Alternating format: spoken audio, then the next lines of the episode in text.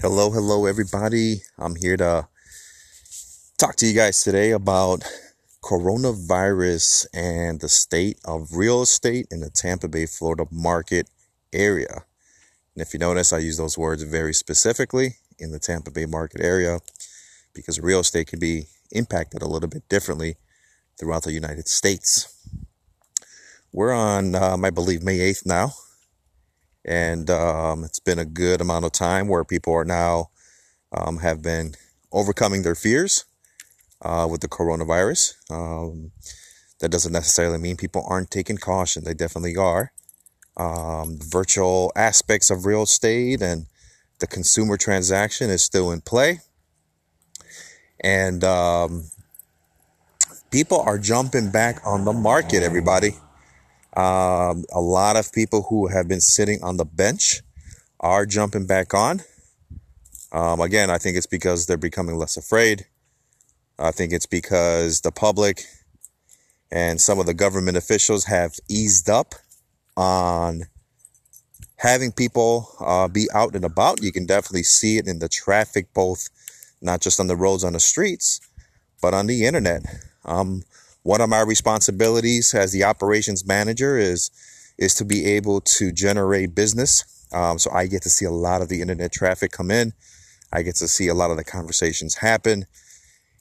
And um, you can definitely hear it and see it in people's voices that they're ready to jump back in the mix of things and get this thing moving along. Now, what that means is that um, for some of you guys that you know see some of the news and some of the news feeds on Facebook and hear other people talk, um, you know, a lot of cases, you know, we um, are seeded with fears from other people that of some of the stuff that they're reading, right? And what I've noticed throughout my career is that when it comes to real estate and feeling and seeing the, the trends and what's going on with the consumers, there's not a better source than someone who's actually seeing it and feeling it, right? So I'll give you an example. Um, if you guys are listening, you guys are going to be a, a step ahead of most people because some of the stuff and statistics and some of the things that you hear from me today are um, you probably won't hear it for another few weeks, right? Or maybe even another month. That's when you actually start seeing it on the news feed, right? That's it's usually a little bit delayed, right? So what we're seeing is this: a lot of folks. One of the biggest concerns and issues that um, that were um, that co- that cause people really to sit back or cause people not to proceed with a mortgage application to get pre-approved.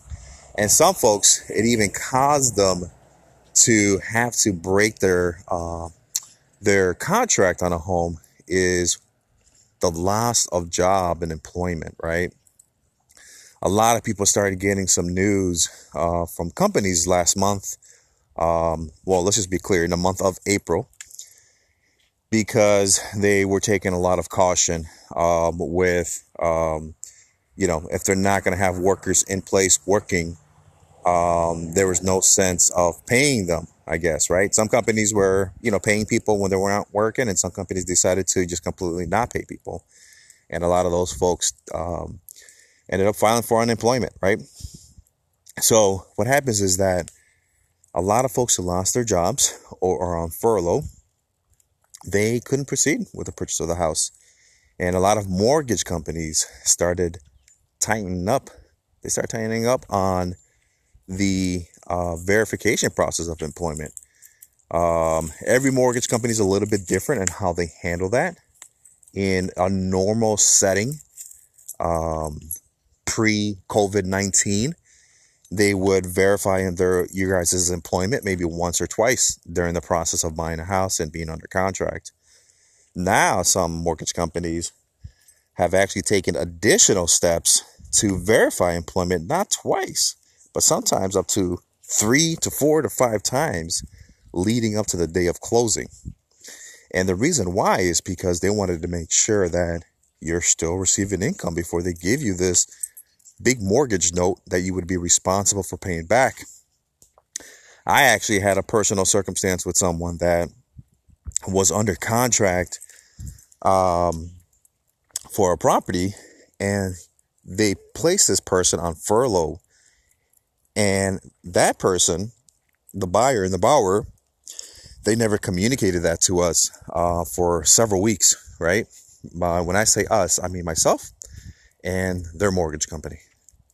And so what happened is, is that a week away from closing, the mortgage company did a verification of employment and they discovered that that person was actually released from their employer two weeks ago, two weeks prior. So, um, thankfully, that person had other folks, um, another person that they can actually apply for that same house. And we were able to get the contract extended and actually close uh, several weeks later. Okay. So, uh, what's happening now is that uh, what I'm seeing and hearing for a lot of folks who uh, were not under contract and people that were ready to jump on the market, only to find out that they were um, released from their employer, whether they were on furlough or not. Now, some of the conversations that we're having is people are actually telling us, hey, I'm going back to work in a few weeks. Okay. So people are starting to get their jobs back. Companies um, that were employing some of the folks um, are starting to gain more confidence um, as some of these, um, what's the right verbiage? Some of these laws or some of the officials in the state of Florida are starting to ease up some rules for businesses to get back to doing business. Therefore, the businesses now require their employees to come back to work um, or would like to have them back to work. And so a lot of folks are getting their employ- employment back, right? And for one reason or another, um, and this doesn't happen with every single person, but for one reason or another, I'm actually even hearing that some folks are getting a dollar raise for coming back. They're getting paid a little bit more than what they were before they left, which is very weird. But again, it's it's it's a good thing for them, right? Um, it's a good thing for everyone who wants to earn some money. Um, I'm not sure if it's a consistent thing. This is something to be uh, observed still. Uh, but people are getting their employment back. Confidence level is rising back up. Values of properties have never deteriorated or decreased. Uh, when you hear a lot of negativity in the news, people are going to start assuming that. And that's not the case. Even during COVID 19 in the month of April, yes, there were less buyers out on the market for these very reasons, but properties were still being sold. Uh, the supply level of properties was still at a low level, just as they have been for the past several years. And um, and people, the demand was still there. People were still purchasing houses. Okay, so now what's happening is that for those people that were sitting on a bench during the month of April, now we're as real estate professionals, we're seeing an explosion of people come back on the market and um, it's going to be a bunch of people. It's going to be a little bit of a chaos. Um, there's um, there's even um, whispers out there in the real estate world that in the real estate professionals that um, the busy season is going to extend into October. Typically, the busy season finishes up around the end of September, but um, there's whispers out there saying that they think it might go into November, right?